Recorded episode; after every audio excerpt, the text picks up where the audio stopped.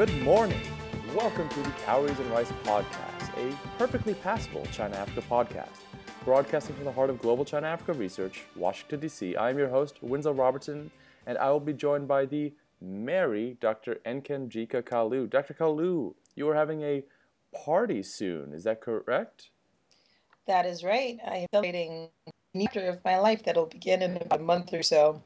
I am going back to Nigeria to get some field experience um, working in international development as well as expand some of my um, research, my personal research on China Africa relations in Nigeria.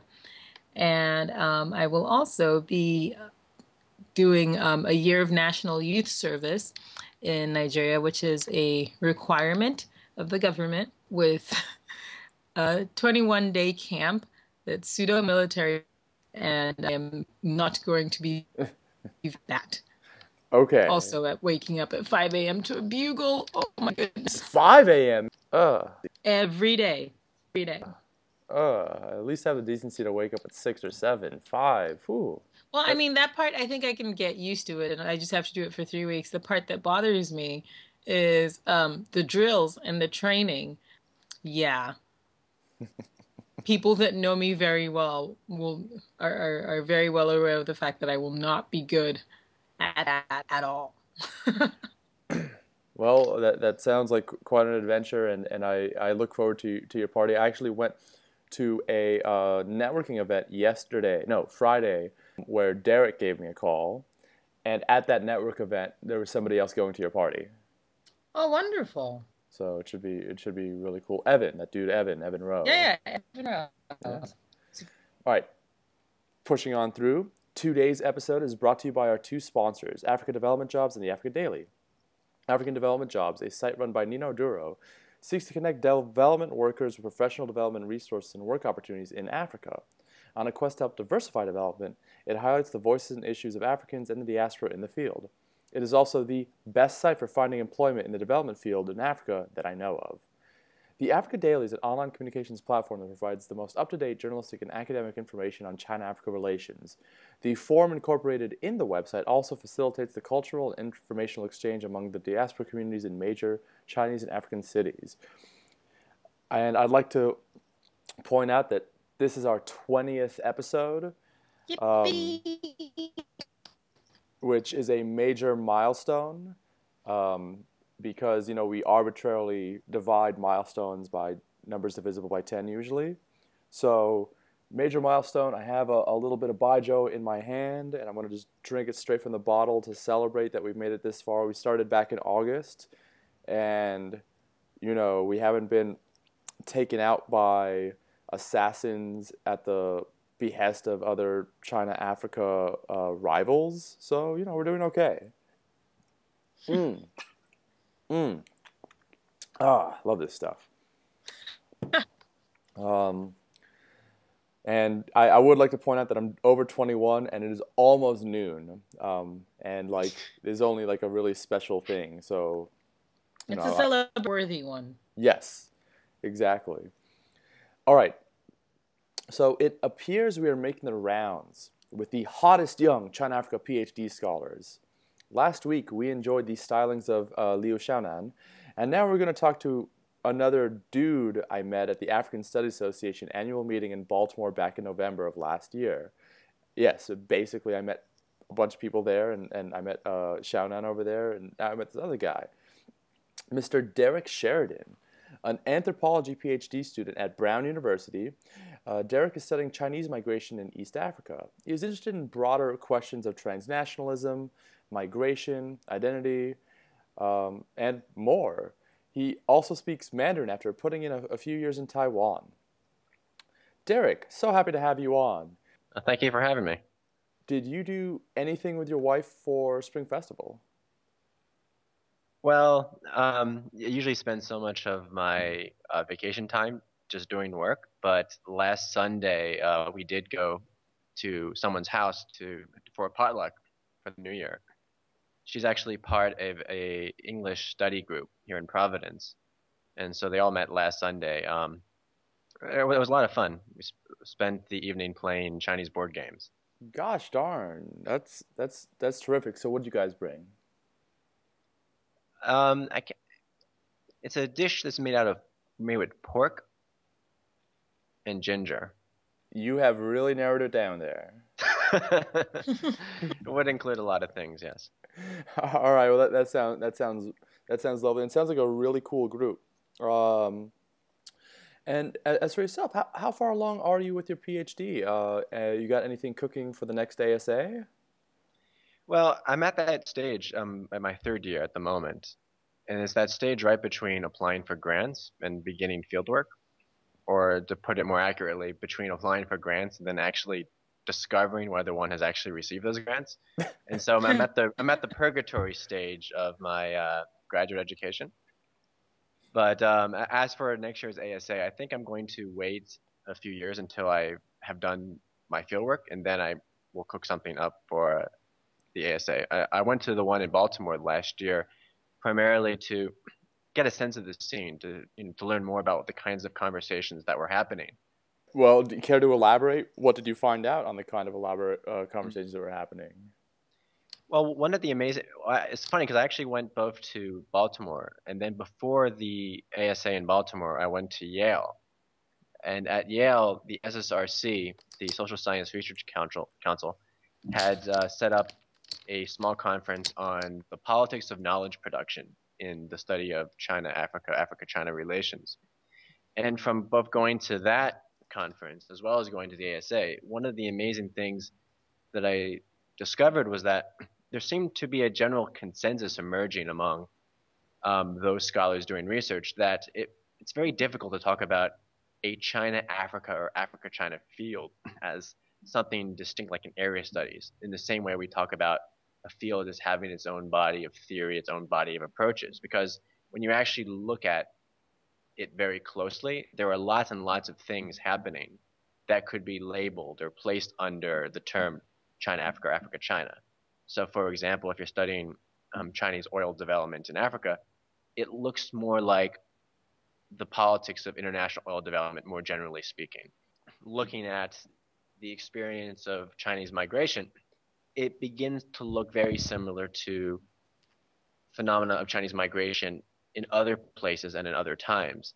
But what is interesting is that even though that complexity, nuance, and diversity is more and more acknowledged by scholars doing this research, there's still a way in which it returns at the end of the day to this question of what is the significance of thinking about China and Africa in this way. Like the as if the idea itself is so compelling that it, it it sort of absorbs all this complexity into it, and so we constantly see the same kinds of themes returning um, month after month with every new article with especially within uh, within journalism especially one sees these themes coming back. And so it's what's quite fascinating to me is the relationship between how one goes about their research and how one understands things in a particular context and then also engages with this fascination that people have with the idea of China and Africa as if it's something unprecedented. So it's um, I, I'm very interested in that relationship between sort of the details on the ground and then the discourse about these details. Wow, that is a topic for another podcast unto itself. But we're not going to be talking about that all day because for today, Derek is going to talk about his research, the role of anthropology in Africa China studies as discrete field or whether it exists. And shout out to Miss Vivian Liu, who was, I think, our first anthropologist up on the show. And we're also going to discuss whatever else catches our fancy. Derek, what is your research about? How and why did you choose this topic? Mm, which which question should I answer first? Ooh, let's start with a start with about first and how and why. Right. Well, what my research is about is in many ways related to what I was just saying about the politics of knowledge production. what I mean by that is that one of the things that I'm interested in is sort of what you might call the, the everyday politics of knowledge production.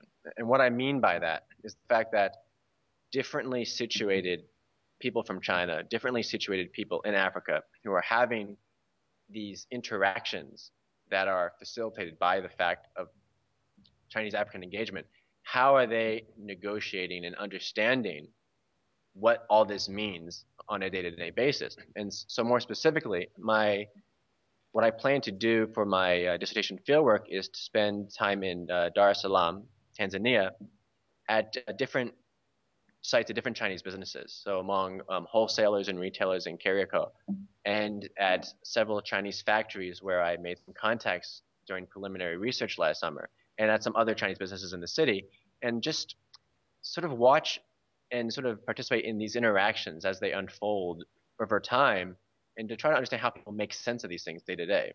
And what I mean by that is the way people um, act towards each other act towards each other, the way people treat each other, and the way people talk about their experiences, the way people describe what it's like to get along in Tanzania or what it's like to get along with Chinese. And one finds an enormous amount of complexity as one moves among different people, whether one is coming in from a large Chinese company or whether one is coming in selling um, shoes as a wholesaler. And I'm just really interested in sort of looking at these different these different positions in which people engage with each other and the way that they themselves produce knowledge and commentary on China Africa because they themselves have opinions about what China Africa means. And I'm kind of interested in listening to them not as simply popular views, as it's usually spoken of, like we need to know more about what are popular views, but to sort of put their concerns into dialogue with the kinds of conversations that are happening among scholars.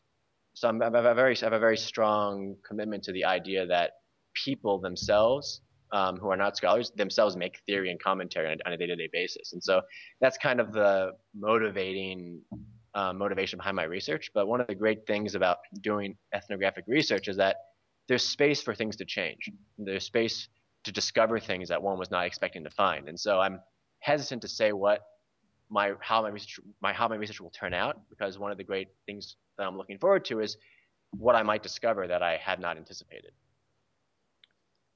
Dang. Um, do you have a central hypothesis behind, I guess, the driving, driving your research and driving, for instance, your um, your methodology, or are you are you choosing to use a broader, more exploratory, um, I guess, way of examining this phenomenon?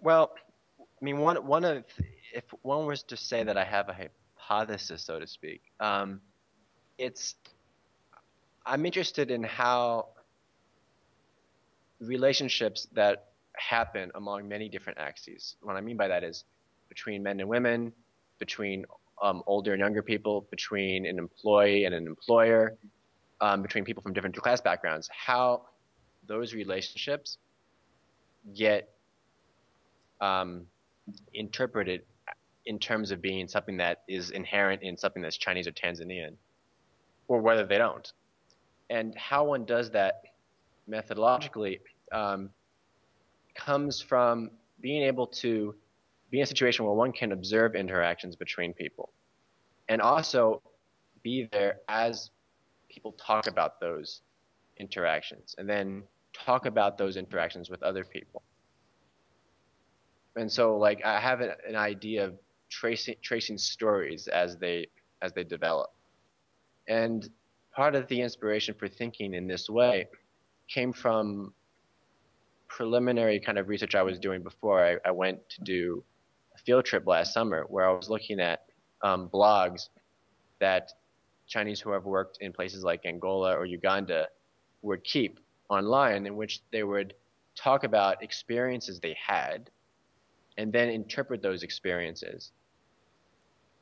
And then looking at the common threads um, uh, people commenting, both other Chinese who are working um, in Africa, uh, Chinese who are working elsewhere in the world, and also um, friends and relatives back home, making broader conclusions about China's place in the world based on how um, someone had an experience with, say, the police in a particular place. And it was interesting to me to sort of see how people generate these meanings from these interactions. And so part of what motivates me methodologically is being able to sort of be in a situation where I can both witness things occurring and also be there as people talk about those things. both to me and to each other. And so it's it's an it's an open-ended uh, methodology as ethnography usually is. But I'm but this is the way I'm I'm thinking going in. It's really fascinating. Yeah, that's cool. really, really, really darn cool. Um, uh, well, we're going to get you back to talk about that stuff. I, I want to ask a little more about the role of language. excuse me, the, the role of language. Last week, uh, Xiaonan explained the importance of, of language for, for research, and I was wondering if you could give us your thoughts on, you know, what what tools does a scholar need to get the kind of research done that they want to do? Yeah, I think this is a very, very important question. And I think I, remember having a conversation with Mike McGovern, um, an anthropologist at uh, Michigan, um, who did was thinking of doing some work on China Africa related topics a few years ago. And he was telling me how um, he really wishes that there was a fellowship or some means of support that would give um, scholars in this area the kind of linguistic training they really need to perform this kind of research. And what he meant by that was that those who come from a China studies background have Mandarin um, usually, but tend to be lacking in African languages. And by African languages, I, I don't just mean colonial languages like um, English or French or Portuguese, but um, languages like uh, Twi, um, Kiswahili, um, Hausa, and many other languages that one would not normally be learning unless they were going into African studies, unless they themselves were not from the places where those languages were spoken. And he, what he wished was that the, this kind of fellowship would take those who had background a background in Africa to spend a year in China learning Mandarin for a year, and those who had a background in Chinese studies or from China would be able to spend a year in an African country where they're going to do their research. And so one has to I think it depends a lot on one's background. One might come into this research having the, that linguistic background, which is a, which is a great benefit. Um, for myself, having this Mandarin background is what encouraged me to think that I could do this kind of research. But um, in terms of um, bringing myself to proficiency in Kiswahili, this is something that I have to, I'm having to put together at the graduate level stage, and uh, it's and it's not impossible to do, though under more forgiving timetable, it'd be nice to have a year or more multiple years to just devote to language study. And but this is actually a problem that's quite common to the um, higher education recently because there's now in a lot of programs a increasing pressure to graduate within five or six years, whereas it used to be if you were doing anthropology, they would let you spend 10 years never finishing your dissertation. I'm and sure so, your wife is very happy that you're going to be out in five years, though. Right, right. And so, like, the benefit is that you're forced to, to get your act together, but one of the drawbacks is that um, it it makes it more difficult to um, to really take the time to get the kind of really thorough preparation that would be ideal. And so lacking ideal, one does what is most immediately practical for them to be able to do their research. Hmm. And how necessary is it for you to to to use Kiswahili versus using a translator? If if you could drop some anthropological theory on us.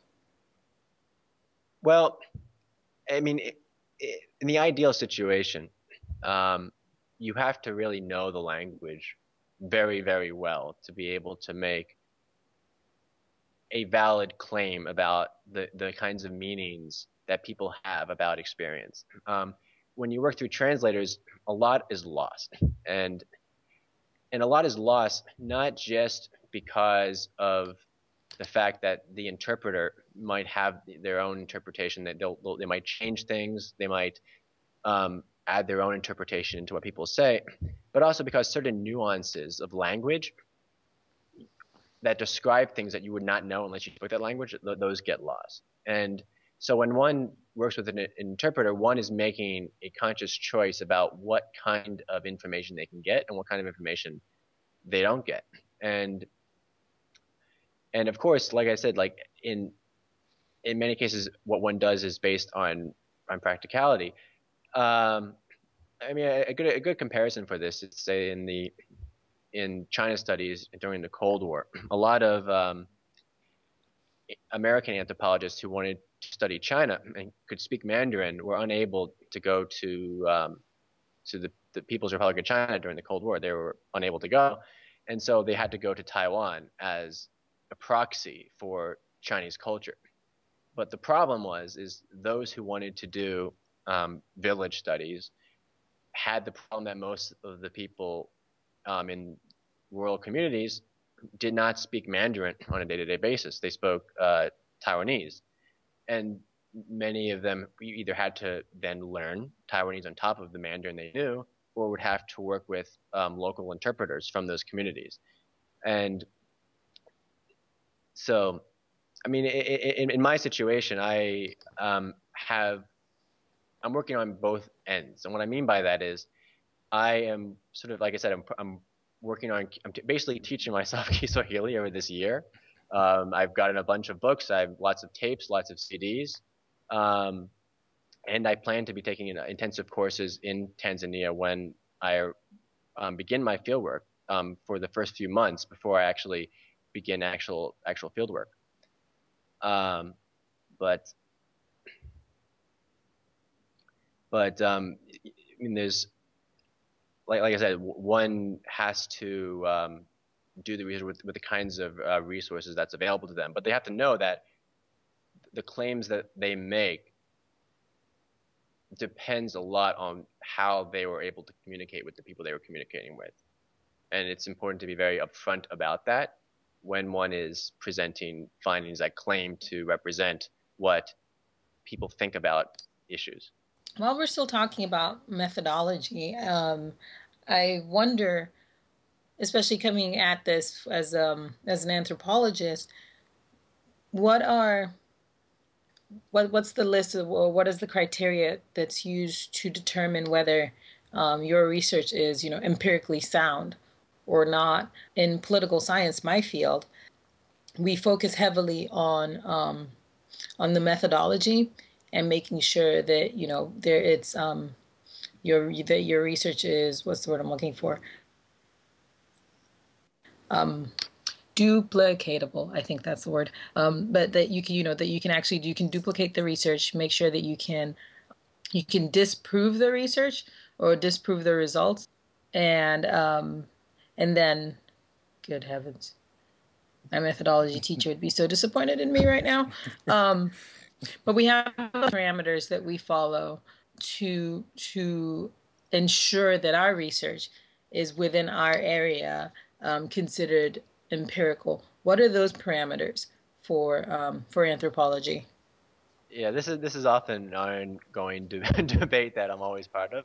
So settle um, it now. yeah, no, I mean, I mean, it's, it, I mean, it's, it's, often the case that um, anthropologists, um, because we rely primarily on ethnography as our way of um, generating knowledge about the world, um, there's always sort of a defensiveness that we have to deal with, in which we because I mean, basically, I think there's a perception um, among non-anthropologists that anthropologists just write tell stories, in the sense that okay, that's a nice story, but you know, can I replicate it? Can I prove it? Um, you know, does it have validity? And you know, what's your end? How many people? And and the thing is, these kinds of questions do unfold in anthropology, but the but the sort of the main issue with the idea of um, doing ethnography is that what, by being in a fieldwork situation for an extended length of time, one is able to be surprised by things that one was not originally looking for, if that makes sense. Um, I mean, like one, one example of this is I think the way, the way I think of it is that if other social sciences focus very much on finding methodologies that allow them to isolate variables in order to determine causal relationships. And where the goal is to try to think through um, isolating variables and, th- and try to think past the confound what I think what's called like confounding variables. When one is in an yeah. ethnographic context, one is in a situation where one is able to see those variables confound each other on a day-to-day basis.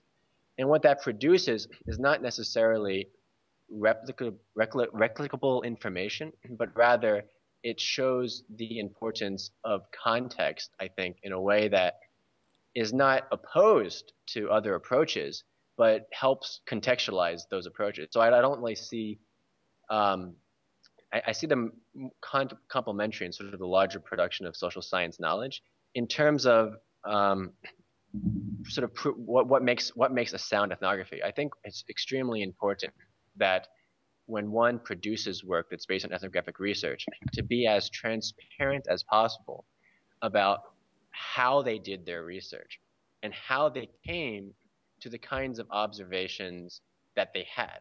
I mean, there's often, I mean, this, is a difficult kind of balance to do in, you know, 30 page article. This is where books are much more helpful. Yeah. But when when I read ethnographies or works written by anthropologists, the way I usually evaluate these things is I ask, okay, how is this person making this particular claim? This is interesting theoretically, but why were you thinking that? Where were you? Who were you talking to? At what time were you're talking to them? And, and the more situated detail, the better, more valid it is to me. I mean, there's a classic way of talking about anthropologies where the um, the anthropologist themselves is the instrument of research, the relationships they have, the experiences they had, where they were, who they were talking to, um, their own backgrounds and understandings. And I think as the more transparent those things are in a piece, the more valid it is to me. But I, I don't think of it in terms of being able to replicate because because things can change so much. No two anthropologists will have the same experience in the same place, and so it was often a common practice in the 1980s of um, newer generations of anthropologists sort of revisiting the classic eth- ethnographies of the 30s and 40s by going back to those places and seeing things, seeing how things had changed over the last over those 40 years. And so anthropologists kind of operate according to the, the belief that things are always going to be in flux, and that therefore we're less concerned about things being replicable and more concerned about things being plausible and making sense based on the evidence that's presented. If that if that makes sense. Hey Derek, can we yes. talk about the roles of anecdotes versus data in sort of Africa China studies? Um, it, it basically it seems that it's really easy to find someone who shares your particular view, not not you as an individual, but but the, the but anybody who anybody who has an idea of China-Africa relations, you can find somebody in an African country who will share that opinion and if you interview them, you know your article or your or your research is finished. Basically, uh, is, is that true? yeah, I mean, this sort of relates to what I was saying earlier about what counts to me as good ethnographic data versus bad ethnographic data. Is this when it's sort of contextualizing anecdotes and stories. I mean, I think the problem with, I mean, there's there are good ways to think about anecdotes and there are bad ways to think about anecdotes. I think the bad way to think about anecdotes is the way most people think about anecdotes when they think of anecdotes as being bad sources of information. And that is, as what you said, is you can find anyone to support the theory or conclusion that you already have, and then as soon as you meet them and they articulate that, I'm done. You know, great, you can go home.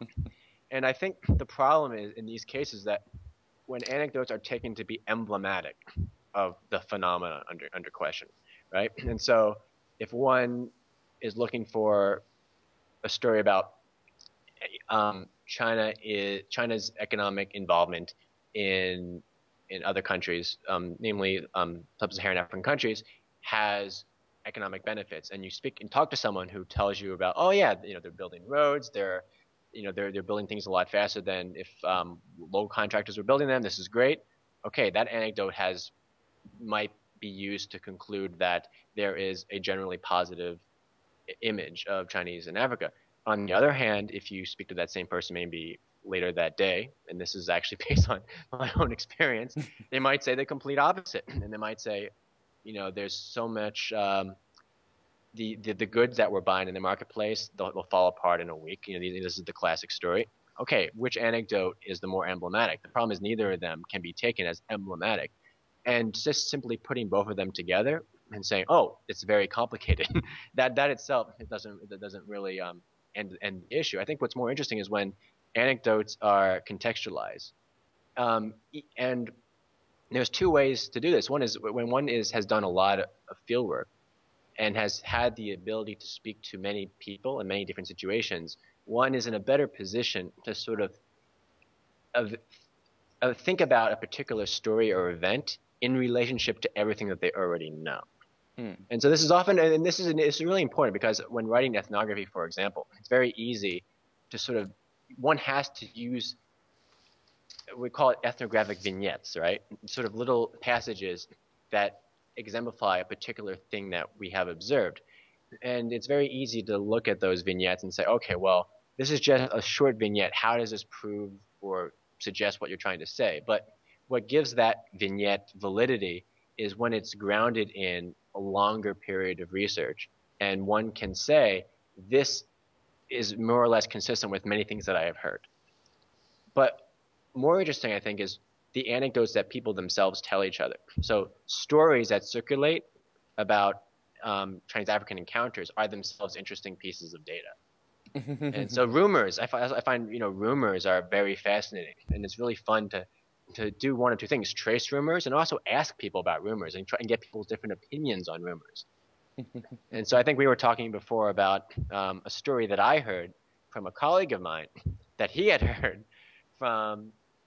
My, I have a Tanzanian colleague of mine um, who is also studying for anthropology here at Brown, and this is actually the story of how I became involved in this research. Actually, um, when he started telling me about um, Chinese doing business in Tanzania, is he told me that people that he met in Kariakoo were complaining that the Chinese were selling cassava, and that the story the story was that um, they're violating a boundary in terms of what people sell that even the Germans and the British did not violate. And I thought, well, this is a very interesting story, right? This is an interesting anecdote, the kind that one often finds in a lot of um, reporting on China Africa as, as a general topic. And then when I went to uh, Dar es Salaam in August, I did not see anybody who was Chinese selling cassava. Um, and not, and more than that, I saw no kind of economic activity that would suggest that that would even be possible. Um, most of the Chinese that I met in that area were selling were wholesalers, and they were selling shoes, they were selling um, uh, artificial flowers, selling cloth, selling plumbing, nothing involving cassava. So I just thought, okay, this is just another one of those rumors that I can just say is not is not true, right? Well, what's interesting is um, I was having um, tea with a um, uh, a man who works for a Chinese construction company, uh, and he he works for a very large company, and he's not a wholesaler. Uh, and I was telling him this story, and I thought he was going to say, "Oh yeah, that's a ridiculous story," but he actually tried to entertain its logic, to try to entertain if it was possible, what would it mean? And he said, well, okay, maybe what happened is the friend you were talking about saw this man on one particular day where he was selling cassava in order to make up for a slow business period. He thought, well, maybe this guy was having trouble with his business, and he thought, okay, I can get through the next few weeks if I if I sell some cassava, and then after that he goes back to his normal business. And that the only thing that, and basically my my friend's friend saw this that one day and then made the conclusion that the Chinese are selling cassava. Now, what's interesting to me is not whether that actually was the case or not, but simply the way that he was trying to interpret why that would make sense. And he was using it as an example of um, Chinese entrepreneurial kind of ethics. It's like, oh, well, you know, here's what the Chinese will do in order to survive. And so it's what's interesting is the anecdotes is not so much their truth value, really, but rather what these stories do for people who tell them. And so I'm fascinated by anecdotes, but I'd, I would never consider anecdotes themselves to be emblematic of um, of uh, a larger conclusion about what is actually happening. And this is important because as an, as someone who does anthropology, and as someone who has to rely on experiences and things I see, I have to always, as every anthropologist does, have to police themselves about what they're saying and really evaluate. Okay, well, what by telling this story, what am what kind of story am I telling? And so it requires a, a very large degree of reflexivity about how one uses evidence that I think, um, unfortunately, a lot of the way anecdotes about Chinese African encounters are used don't they don't engage as much in that reflexive kind of act that I think is really needed in order to properly place anecdotes in a proper context. Yeah, I I remember one of the first things I told, like one of the first conversations we had was when I told you the anecdote that I heard from this dude who was up in Kenya, um, and he saw a Chinese guy selling uh, peanuts on the side of the road in Nairobi, and then a Kenyan dude yelling at him, "Why did you move all the way from China to Kenya to sell peanuts?" and and then after I told you that story, then you told me this whole spiel you just did about the role of anecdote, and I felt so stupid. No, no, but uh, but but, but you, no, you're right. It's yeah. not whether it's true or not. It's it's the value we place on them, the the the whether they're emblematic, and and right. there's a whole layer of of of questions that have to be asked with them that that after talking to you made me go back and and reflect uh, on that. I, I only brought that up because you're also like a China Africa dude in, in East Africa. Not that this is the first story I tell all China Africa people. right.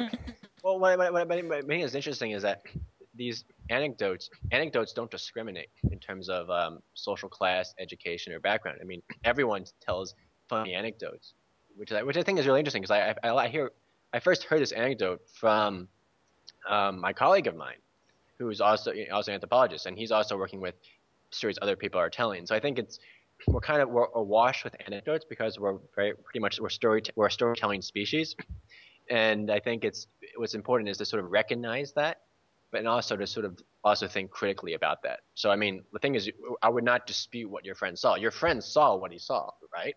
The question is then how do we understand that, and what kind of questions do we ask of that, and what kind of conclusions do we make of that? Man, you are so professorial right now. Let's just get your PhD and you should be just teaching some people. still far, still long, long, long time away. oh, it'll, it'll be. I hope for you it'll come.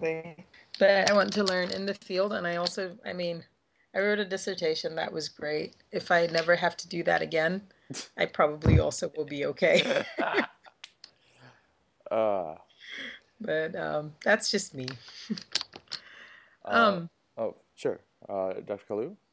Well, you're all right with that. You, you don't want to ask a juicy question? It wasn't juicy. It was going to be about his piece. That's a juicy question. Well, in that case, I'm asking the juicy question. Ask the juicy right. question. Are you ready for the juicy question? Go ahead. Could you talk a little bit, bit of, um, about huh, could you talk a little bit about your piece, Unthinking and Then Rethinking the Relevance of China Africa? Um, some small notes on the wholesale retail trade in Uganda and Tanzania that you wrote for our sponsor, the Africa Daily. What was it about?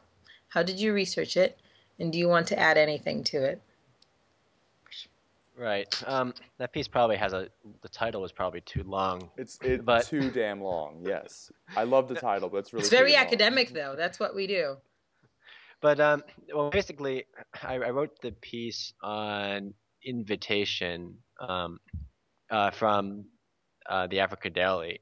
Um, I had not originally, I was not originally planning to write anything uh, about the the field trip that I took um, last summer um, to prepare for my dissertation research, and so it's not it's not a peer reviewed piece, um, and that's why you know I really emphasize it about it being preliminary. And basically, I was just going to make a I was making a simple point.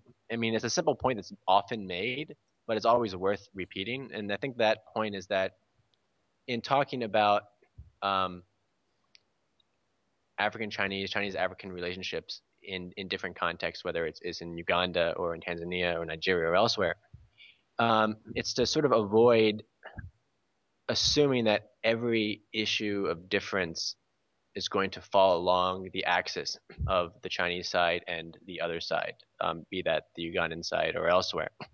Could you and, give some context about the about the about some of the stories you told and, and why that ha- why that didn't happen?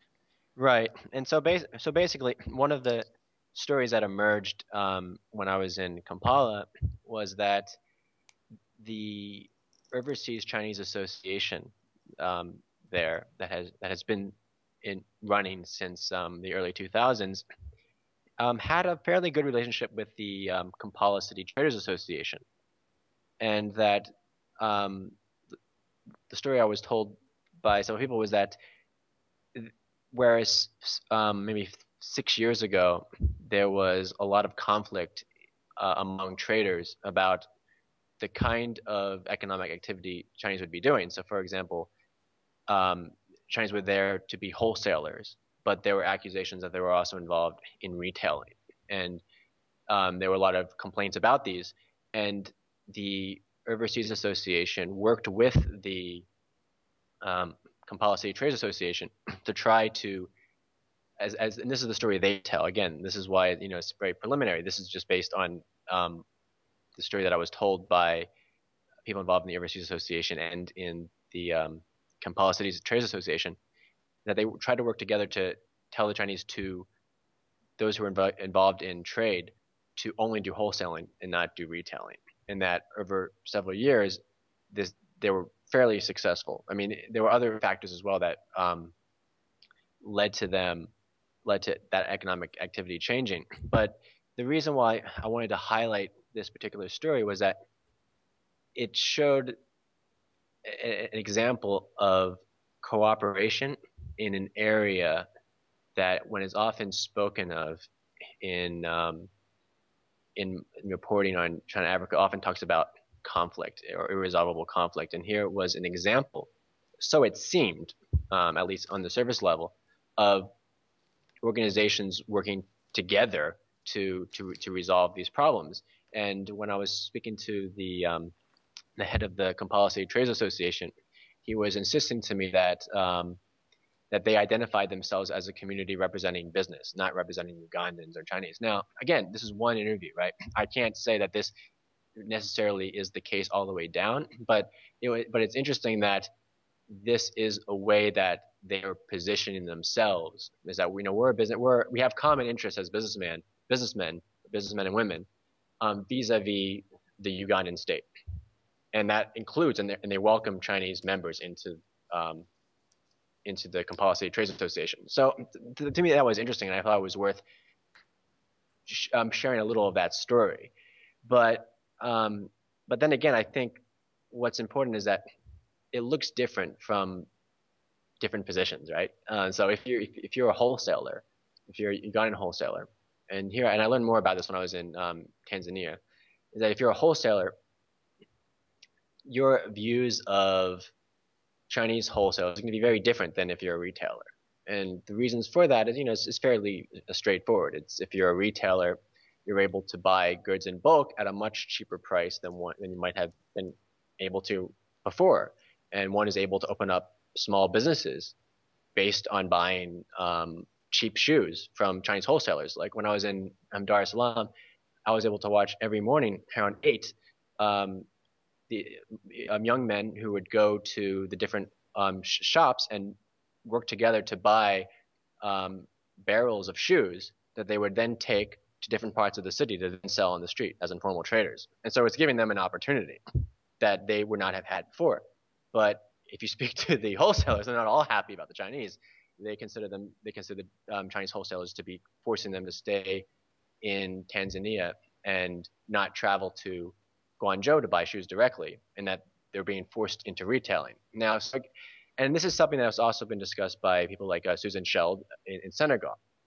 And the reason why this is, you know, it's a very simple story, but the reason why it's so important to, to sort of emphasize is that um, when China and and this is a point that's made again and again, so I'll just make it again. But whenever, whenever China and Africa in, in caps is spoken of, it's as if there is an entity, a single entity called China, or a single entity called Africa, which is itself extremely problematic, or a single entity called Uganda, or a single entity called Tanzania, which then interact on either equal or unequal terms. And then people ask, well, does it benefit? Does not benefit? But whereas when you break it down to the all the different people, whether it's a large um, Chinese state-owned corporation or whether it's a small wholesale trader, whether it's a um, a migrant into Dar es Salaam or migrant into Kampala who's then able to go into retailing, or whether it's a wholesaler who's already fairly middle class who's then competing with Chinese, it's going to look different from every situation that you're involved in. And and when I say so, when I say unthinking, I mean it's in order to really get any um, grasp of these issues, it's important to kind of think of these things beyond.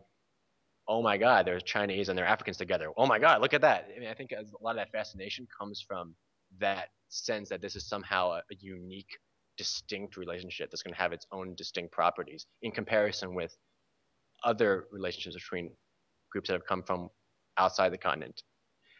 But when I say, but when I say um, rethinking, it's it then goes back to the idea that um, how are these encounters? How do these encounters then lead back to sort of larger claims about China and Africa? And so, someone who is benefiting directly economically from um, doing trade with the Chinese might say, "Oh well, you know, this is the Chinese have great benefits um, because the, um, look at the opportunities they're giving people like me and people like me." I remember one person told me in Tanzania that every boda boda, every motorcycle imported into Tanzania is a job, right? Because because basically you're able to turn into a taxi service, and so every imported bicycle is one job, and so the Chinese um, bring jobs basically when they bring motorcycles into into Tanzania.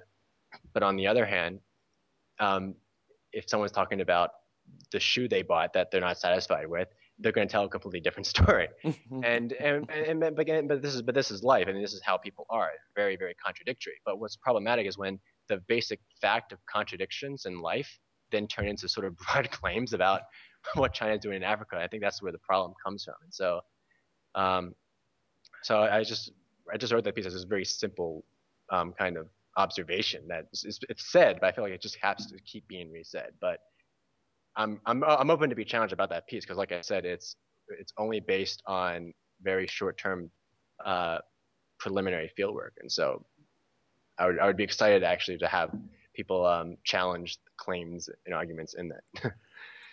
I'm not going to challenge you, but I want to say, so basically, somebody can ask you to write a piece for them on their website, and you're going to do that because man, I got a blog, and it's just sitting in empty. And Dr. Kalu and I are always looking for people to help us out. I, it's, it's I have a I have a it's funny for a very long time everyone's been encouraging me to to write to, to blog basically. I, ha- I have an uncle who's very involved in IT and internet commerce, and for a very long time he's been saying, Derek, you have to blog, you have to blog, you have to blog. But I never quite do that because I'm always I'm always hyper conscious about what I'm going to put out there, and so I always think so much about what I'm going to publish that I then don't publish it. But and it's interesting because I feel with um, online communication, the pace of information is so quick that it's really hard to then sort of sit down and really take time to really think things over. On the other hand, anthropology I think is too slow. So ethnographies, for example, the, the, the time between fieldwork and publication are usually about 15 to 20 years. The dissertation falls in between. So if you see a book come out now in anthropology in 2014, there's a good chance that that fieldwork was done in the late 90s. Right. And so the, the pace is very, very slow. So I think it is important to sort of be able to be engaged in different, different media. is that so a that, nice way of you saying you're not going to write something for me? No, I mean, I think I, I for us, for Dr. Kalu and I, sorry. Uh, we, we, can, we can talk more about that.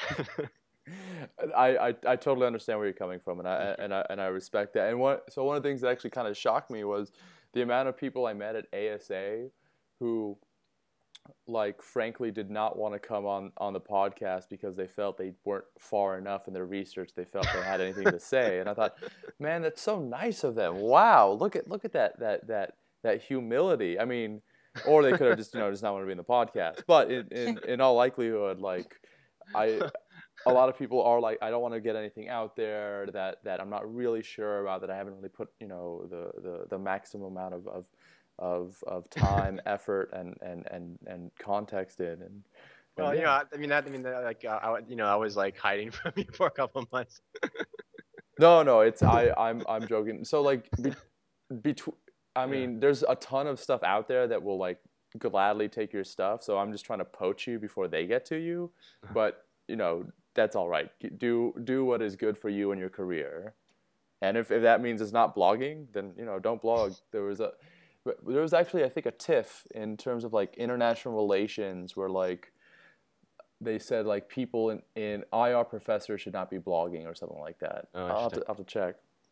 Um, so yeah, it's digital humanities or social science, interesting stuff. Well, I mean, but the thing is, blogging also poses dilemmas for anthropologists, I think, because as as social scientists um, in the United States, we have to do the IRB, the yes, yes, yes, which yes. means that w- there's a confidentiality that's involved with doing research, and these things were formulated before the age of digital communications, and so there actually doesn't. It actually is a legal ambiguity about what one does with fieldwork data when one is distributing it in non-academic sources. So when one puts on their experiences on a blog, is that protected in the same way in terms of liability as an interview you put into into an academic article? And this is a dilemma because journalists are not bound by the IRB. right, and so it's, it's very hard to. But in order to engage in these conversations, you have to be able to put things out there. And so, I think it's it's something that's going to be it's, it's sort of is an issue still being worked out. And so, I mean, this is, this is one reason why I'm like, when I'm talking now, I'm, I'm preferring to spend so much on the issue of like methodology and theory and less on names, places, dates. well, I, I mean, we, we at generally this, this don't, moment in time. we generally don't do methodology and theory. So like the Right. stuff you're going on here, I, and, and some of the claims that, that you're making and, and, and the way you kind of um, couch, couch what you say in, in these in these broader questions, I think is really important and something our audience should really, really be thinking about. I, on the other hand, totally shoot my mouth off all the damn time. So But that's Uh, the thing. But, but, you- but you're not affiliated with an academic institution, so you're you're okay. That's the thing. It's about if you're in in an institution. so And, and Dr. Kalu, you're going to be affiliated with, I don't know, at least the- sort of the Nigerian government soon, right? when I when I talk about my research and the work that I've done, because I had to go through um, IR city training and all that wonderful stuff, um, and you know, and getting like my research process and everything. What's the word I'm looking for? Um, approved. And one of the things I have to do, I have to keep doing for, I think another three or four years, is now carry around the um, like all the informed consent forms and my data. It's all because it was you know promised confidentiality to my interview subjects but you have to be as a as a researcher i'm ethically bound to protecting the identities of the people that i researched and interviewed with and um into making um, making claims or or making particular statements on what's going on i also have to make sure that ethically what I'm saying is, you know, supported by the data or supported by or triangulated in some way, shape, or form, and not just, you know, some flight of fancy. But it's there's so many different labels that make it or levels of of thought and complexity. Um, you know, I'm not using that as a cop out, but it's actually a reality of what we do that makes it very difficult for for a researcher to make use of forums like um, like blogging with regards to the work that they're doing. What I see with my other colleagues from graduate school that do blog is um, reaction pieces, usually to um, news and information that's recently available, but not a lot of it is like direct work off of their dissertation, or it might be an op ed that would be um, based off of their experiences and in some ways tied to like their field of study but it wouldn't be you know it wouldn't be a direct um what's what i'm looking for? Like a, a direct write-up or an article or journal piece that's as you wouldn't have something that formal be blogged about. Um and that's something that you know we do have to be careful about. And with some of the happenings um recently i think it i'm going to say university of kansas where there's a lot of a lot of debate as to what can and can't be done on social media um, as an academic, and um, I think they changed the laws in the state of Kansas, making it possible for um, professors to be fired based on what they put on social media if it doesn't agree with what the chancellor of a university believes or or what other leading people believe. It's it's very controversial. I'm not trying to take a stance on the issue, but um, there is now a move to police the work and and and the, the activity of of um, academics and professors on social media, and that again is going to continue to stifle, um, and I think will limit what can and will be done. And these are some these are conversations that we need to have as academics on on how we address the needs and the current trends in um, information provision and information publishing um, on the interwebs. That's my two cents. I don't know, Derek. Do you agree? Disagree? Have at it. I mean, I think I completely, completely agree. I think it's just interesting because it's such an unfolding kind of, um, of, of issue, and, I, and frankly, people haven't had the chance to really think through these things because of the pace. But um, but at the same time, there's such an importance of, of getting things out there, you know, so that publish or perish mentality, that it's often becoming more and more important. It seems to have a presence that people are able to search when, when you're doing research. Um, I wish I would prefer the shark in the water approach, in which no one knows what I'm doing until until one you know presents their uh, dissertation.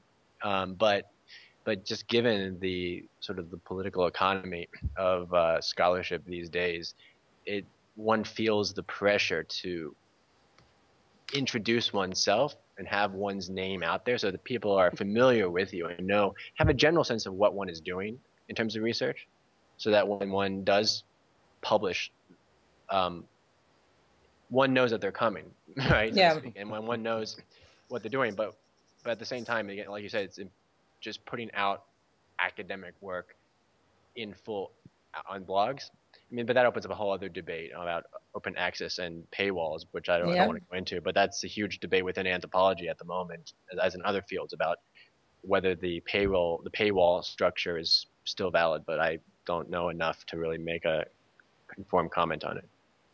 I mean, and and I mean, and uh, the truth of the matter is that you know things differ by by um, by program and by university.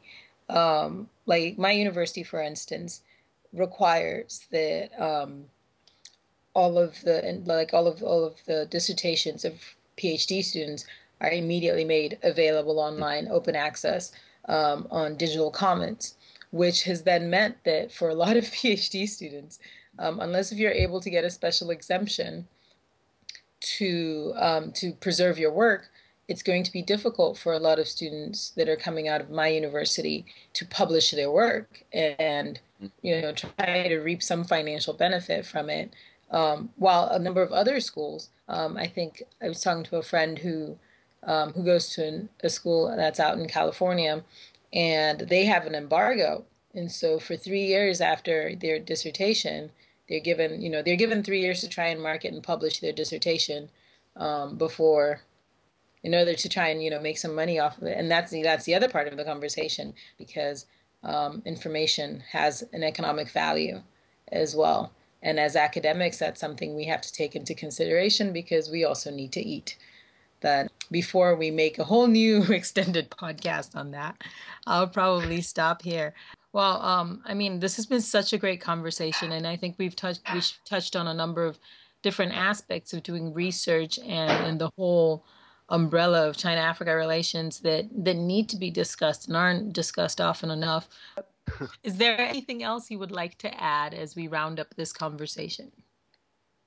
Um, I think that in the next few years, there's going to be very good dissertations coming out based on extended ethnographic research in on on this topic, um, and they've and it's been a long time coming, but I, I know of several people who are doing great work in different places, and it's going to be.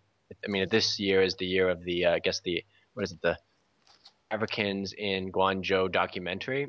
I think the next year will be the, the year of the ethnographic dissertations on the topic, and so there's going to be a lot of good stuff coming out. Can't wait to get my hands on them after I get some sort of you know library card, Library of Congress stuff to to read this stuff. Hey, if you're not in a university system, it's hard to read this stuff. Right. You guys are lucky. Yeah, that, that that's that's a big problem. But no, that's that sounds that sounds just tremendous. Uh, the all the all the PhDs um, coming out, the dissertations coming out. All right, why don't we move on to recommendations? And uh, Derek, why don't why don't you lead?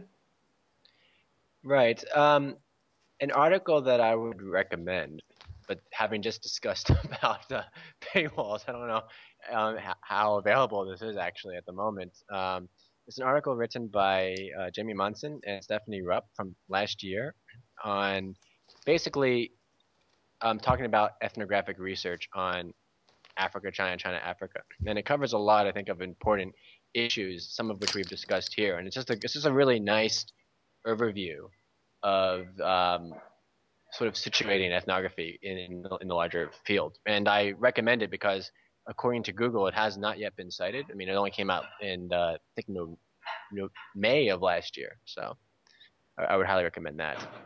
And uh, um, the the other piece I would recommend is not related to um, the the topic, but um, it's something cool that I read last night, and so it's it's on my mind at the moment. Uh, David Graeber, who's a fairly famous uh, anthropologist now because of his uh, involvement in Occupy Wall Street, he wrote an interesting piece on a journal I have never heard of before called The Baffler, where he talks about um, play in evolution and about the idea that animals play and that the notion of play might say something more broadly about the meaning of consciousness.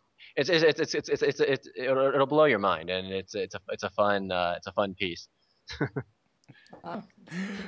I I'm gonna I'm definitely gonna take a look at both of them and I yeah we're gonna link to that. Dr. Kalu, what about yourself? First, because my recommendation, the first one, is a good um, counter to your recommendation. Uh, and uh, that, do you want um, me, do you want me to go first then? Yes, please. Okay. All right. So, two recommendations, uh, and and I'm mostly going off titles, but they're they're decent. So the first one is uh, China's Aid to Africa: Monster or Messiah by um, uh, uh, Sun Yun for the it's it's like a for the Brookings Institute blog, uh, and the basically it talks about Chinese aid towards Africa and, and how how difficult it is to kind of quantify it, and also that you can't necessarily look at it in this sort of binary set that is complicated. Uh, and and so for, for me, I, I liked it, it, mostly for the title. The title I loved, um, really clever title.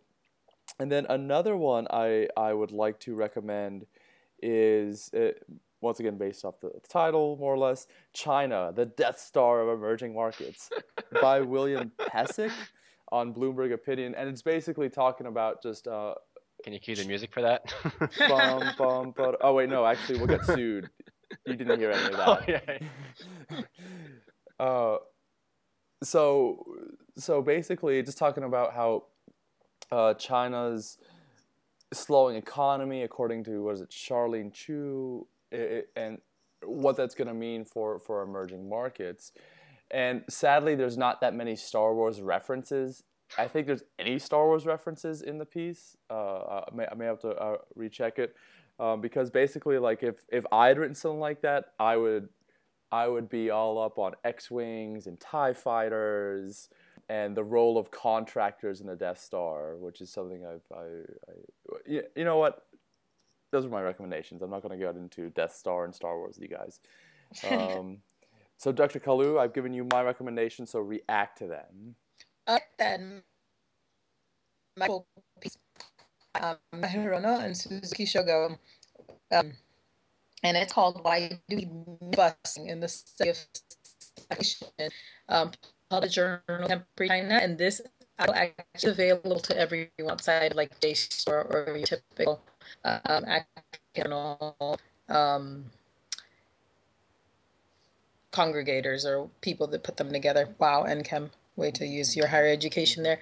Um, but what's really quite fascinating is that um, they they explore the use of a Western narrative that presents China as a threat to Africa and how that has affected how we view China and how um, perhaps we need to um, is that it's important to look at the the growing interaction between China and Africa beyond um, the framework of Western strategic interests um, on the continent. It's a really great piece. Um, I definitely recommend it, and it is available to everyone.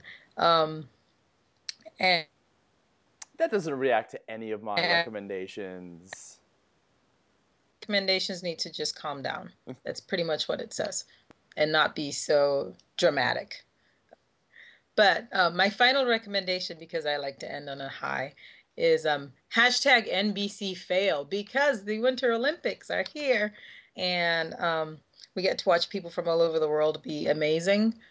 And I think that the Olympics and other such global sporting competitions are a great opportunity to um, to view the world differently.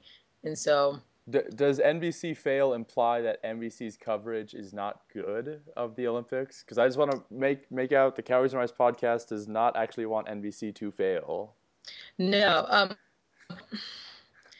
NBC has had a history of colorful coverage of um, of big sporting events such as the Olympics, and um, and and again, thanks to the instant nature of the um, of the internet, a lot of people have taken to keeping track of what happens on NBC. Thus, the hashtag NBC fail one of the one of the more interesting things that's come out of NBC fail so far um, has been the way that Russia has been referred to um, in the dialogue. A number of people have felt that there's uh, the thing and the use of language around Russia is very similar to um, the sort of Cold War. Um, I mean, with regards to international, that's that's quite fascinating. But I, I recommend this hashtag more for the comedic um, aspect than for the, the IR aspect, but also the IR aspect is quite interesting. Okay, perfect. Once again, Cowries and Rice does not want NBC to fail and is not no, laughing no, no, at NBC. Just want to make, just want to. We're not, yeah, it's not an endorsement or, or non endorsement. It's just an observation. Okay. Thank you. Yes, I'm just trying to make sure you know. NBC, you're cool. I like NBC. Yes, thank you. um, before we sign off, Derek, how do people find you on the interwebs? Do you have a website or Twitter account that you would like to share with us? Um, for this for this occasion, I have reactivated my Twitter account. what? and and I might be using it. Um, it's at Keredus, um, at K E R E D U S. Care to explain where the name comes from? Um, you'll notice that uh, if you reverse some of the letters, it says Derek, or part of it says Derek, which is my first name. So basically, there's like the Riddler. You're like a Batman villain. Long, long, long, long this basically the story of it is this: is that when I was in, I think it was might have been freshman English class in high school. I can't remember. we had an assignment to write an epic poem about our about something um, in the style of Greek epic poetry. I don't remember very well, but I needed a Greek name, so I just tried to invent a pseudo Greek name by reversing the letters of my name and adding a U.S. So it sounded vaguely mythical, and it just stuck as an online identity since then. Perfect. that that's actually that's actually pretty darn cool. I so I'm looking. It looks like you have three tweets and you tweeted back in September. September when? Oh, at uh, 2010. This this is like this is like four years old. Yeah, September 2010 was not today, so it might have been very different. I don't know what what did I say. All right, uh, you have three tweets, and I'm going to read them out for you. One, I am here. Two, you have you have a link to a Mashable status. I'm not even gonna open that because it might just be like I don't even know archived. and, I don't remember what. Yeah. And oh, from and the last you retweeted from Mashable a more organic way to organize the web's content. You're following 103 people, and one pe- one person's following you. I'm following too many people, so I'm still trying to figure out. But if I, I because you've been a guest, I'm gonna bump off somebody, and I'm gonna follow you. But yeah, this is Good luck I'll, with the reactivation, Derek. I'll, I'll, I'll start saying more. I mean, I, it's funny because I there's there's a great Onion article actually uh, that came out a while ago, where basically the headline was, um, web brow- uh, web surfer doesn't really want to share that article. it's like sometimes you read an article and you don't want to share it, but now there's such a you have to share things now. So I'll, I'll I will start sharing things Uh, more. uh, uh, that, that- all right, that's that's great. Sorry to put you on the spot. I uh, oh, it's okay. Uh, but yeah, we'll, I look forward to interacting with you on, on, on Twitter. Um, Dr. Kalu, how do people find you? I I um I'm on Twitter at nkemekalu and I blog at cowriesrice.blogspot.com and also at nkemkalu.wordpress.com. Perfect. Um, yeah, I, I I made sure that people know a little about you on the old Follow Friday. So Dr. Kalu, you know, her Twitter game is pretty good, so you should you should be following her. Uh, as for myself, I can be found on uh, cowriesrice.blogspot.com, where basically we're putting up stuff about once a week uh, based off our podcast. But we're going to try and, and expand a little more.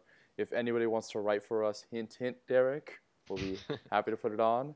Um, my Twitter handle is at Winslow underscore R, where not only am I tweeting China Africa news or China news or Africa news, but I'm starting to maybe do a little bit of analysis or opinion.